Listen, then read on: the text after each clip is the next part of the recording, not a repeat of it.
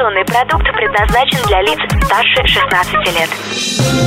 Новое вещание в ритме планеты. Хочу новости. Три, два, один. Теплые новости. Всем привет!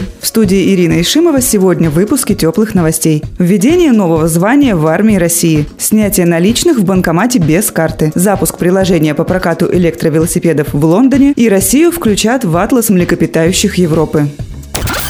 В российской армии появилось звание главного сержанта. Об этом сообщает пресс-служба Южного военного округа. По словам генерал-полковника Александра Дворникова, главный сержант может временно заменить офицера, обеспечить дисциплину и личным примером настроить солдатский коллектив на достижение успеха в боевой подготовке и профессиональной выучке. Введение новой должности призвано укрепить дисциплину и поднять авторитет сержантского состава. Для назначения на новую должность военный должен обладать лидерскими качествами и авторитетом в воинском коллективе коллективе.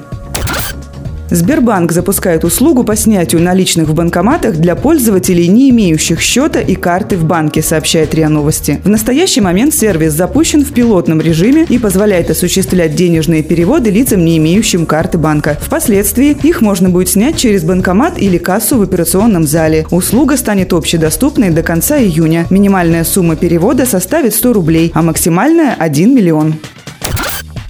Сервис такси Uber запускает в Лондоне приложение по прокату электрических велосипедов Jump, сообщает Regnum. Сервис начал работу 24 мая, хотя сама услуга аренды уже широко используется всеми желающими. По словам генерального директора компании Uber Дара Хасрушахи, пользователям намного удобнее проехать небольшое расстояние на велосипеде, чем сидеть в автомобиле в час пик. Стоимость проката электровелосипеда составляет 12 пенсов в минуту. Это около 10 рублей, а первые 5 минут поездки предоставляются бесплатно. Проехать Проехав по нужному маршруту, велосипед можно оставить на специальной парковке, откуда ее возьмет другой человек.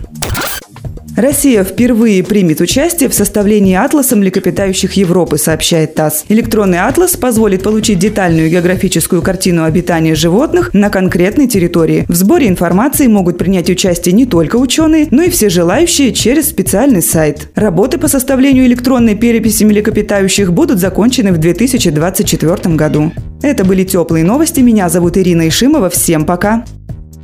Новое вещание. Теплые новости.